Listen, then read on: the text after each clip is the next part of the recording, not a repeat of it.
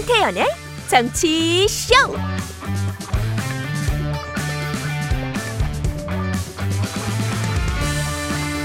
여러분 안녕하세요. 김태현의 정치쇼 김태현입니다. 어제 북한 위성 발사에 서울시와 행안부가 때 아닌 리탁 공방을 벌이고 있습니다. 그런데 정작 국민들이 알아야 할 중요한 정보는 주지도 않았죠. 중앙일보 새벽 요란한 경보 그런데 어디로 대피? 국민일보 바다 떨어진 북 정찰 위성 땅에 떨어진 남 경계 경보 잠시 뒤 일부에서 전문가와 무엇이 문제였던 건지 좀 짚어보도록 하겠습니다. 그리고 후쿠시마 시찰단의 보고가 어제 있었죠. 시찰단 명단도 공개가 됐고요. 국민의힘 성일정 의원, 민주당 양이원영 의원의 평 차례로 들어보도록 하겠습니다. 잠시 뒤에 뵙죠. 균형 잡힌 시사 김태현의 정치쇼 함께하고 계시고요. 참여 방법 알려드릴게요. 휴대폰 문자 샵 1035는 단문 50원, 장문 100원이 들고요. 고릴라고 유튜브는 무료인데 유튜브는 구독, 좋아요, 알림 설정 꼭 부탁드립니다.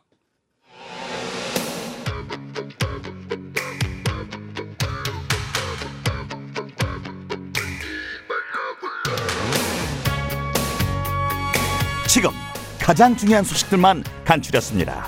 뉴스 온 더 블록. 북한이 어제 발사한 우주 발사체가 2단 로켓 이상으로 서해에 추락했습니다. 발사 2시간 반 만에 실패를 인정한 북한은 빠른 기간 내에 2차 발사 계획을 밝혔습니다. 코인 거래 논란으로 민주당을 탈당한 김남국 의원은 17일 만인 어제 국회에 출근했습니다. 자금 세탁 의혹에 대한 질문을 받자 터무니없는 얘기라고 일축했습니다. 오늘부터 코로나19 확진자 격리 의무가 해제됐습니다. 대학병원이나 요양원 등을 제외하고 동네 의원이나 약국에서의 마스크 착용 의무가 사라져서 사실상의 엔데믹을 맞습니다. 오늘 뉴스 온 더 블락은 한겨레 신문 장나래 기자와 함께합니다. 안녕하세요. 네, 안녕하세요. 자, 오늘 첫 번째 소식은 어제 새벽에 있었던 북한의 우주 발사체 소식인데 많은 분들이 당황하셨을 거예요. 어제 새벽 경계 경보에 상황 정리부터 좀 한번 해보고 이야기 나누겠습니다. 네, 어제 오전 6시 29분에 북한이 야. 우주 발사체 한 발을 발사를 한 건데요. 발사 3분 뒤에 합동 참모본부가 북한이 남쪽 방향으로 우주 발사체를 발사했다면서 발사체가 백령도 서쪽 먼바다 상공을 통과했다 이렇게 밝혔습니다. 네. 근데 이제 2단 로켓의 엔진 시동이 이제 정상적으로 이루어지지 않아서 발사체는 서해에 추락을 했고요. 북한은 좀 이례적으로 발사한 지 2시간 만에 반 만에 신형 로켓에 문제가 있었다고 인정을 이제 실패를 빠르게 인정했습니다. 음. 이번 발사가 실패한 건 이제 발사체 성능 문제라기보다는요. 추진체를 우리 군이 이제 수거 못하게 하려고 경로를 좀 무리하게 중국 쪽으로 변경했기 때문인 것으로 국정원은 예. 보고 있고요.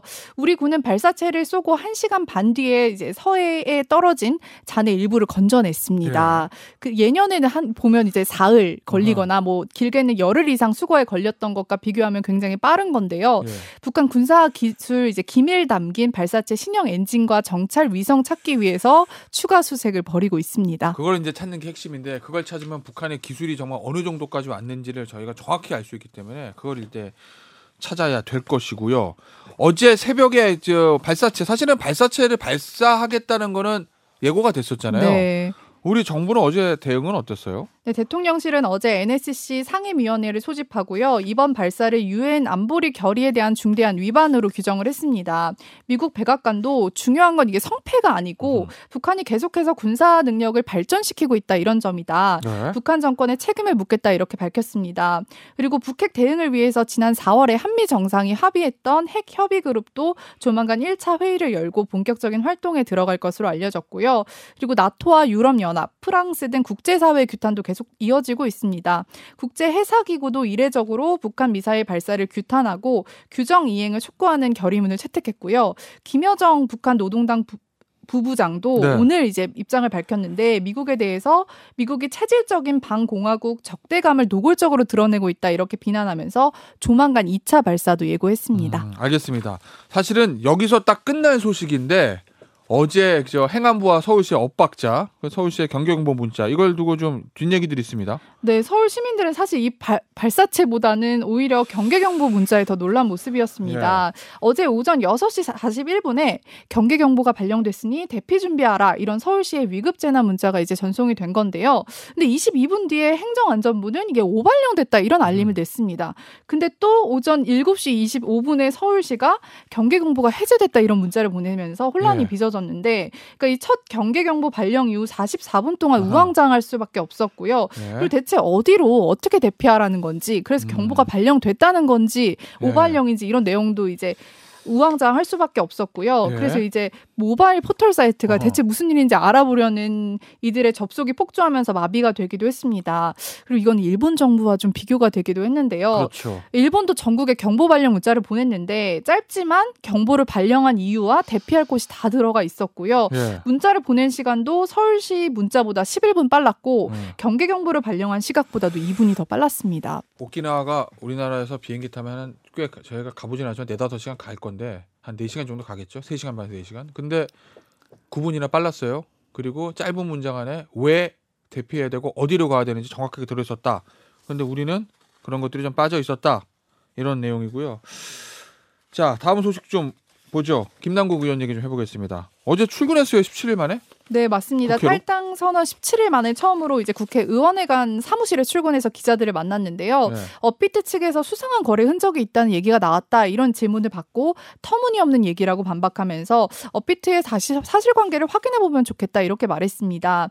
이 의혹 관련해서는요 국민의힘에서 관련한 이제 관련해서 업비트 이서구 대표를 상대로 이제 자금 세탁 의혹을 조사를 했는데 네. 업비트 측에서 자금 세탁이 매우 의심된다 비정상적 거래로 보인다 이렇게 답변한 것에 대해서 김남국 의원이 입장을 밝힌 거고요. 예. 또 이제 국회 윤리특위에 출석할 계획이 있냐 이렇게 물었더니 윤리특위가 결 결정한 절차에 따라서 성실하게 소명할 생각이라고만 답을 했고요. 예. 또 의원직 자진 사퇴 요구에 대해서는 여기까지만 말씀드리겠다면서 즉답은 하지 않았습니다. 일단 뭐 자금 세탁을 했는지 불법이 있는지를 국회 윤리 차원에서 밝히긴 쉽지는 않을 겁니다. 강제 수사권이 없기 때문에 다만 이거 이 부분들이 지금 검찰 정확하게 말하면 남부지검에서 수사 중인 것으로 알고 있기 때문에 아마 남부지검 수사 결과를 보시면 저 김남국 의원의 말이 맞는 것, 저 해명이 맞는 건지 아니면 국민의힘에서 제기하고 의혹이 맞는 건지가 밝혀지겠죠.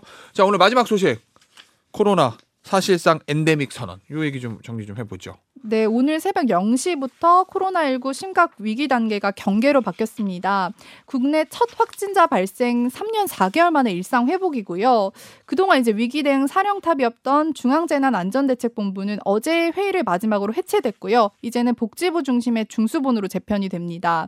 그리고 가장 큰 변화는 이제 7일 격리했던 부분. 네. 이게 이제 5일 격리를 권고하는 수준으로 완화가 되고요. 권고요. 예. 네, 이, 입원 병실에 있는 병원이나 입소형 감염 취약 시설을 빼면 모든 장소에서 실내 마스크 착용 의무가 해제가 됐습니다. 그리고 해외 입국자들은 3일차에 PCR 검사 이제 권고받았었는데 이것도 사라지고요. 예. 다만 이제 국민 부담 덜기 위해서 치료비 지원이랑 백신 무상 접종, 치료제 무상 공급은 계속 진행이 되고 비대면 진료도 시범 사업으로 계속 진행됩니다. 알겠습니다. 오늘 뉴스 언더블락 여기서 마무리하죠. 지금까지 한겨레 신문의 장나래 기자였습니다. 감사합니다. 고맙습니다.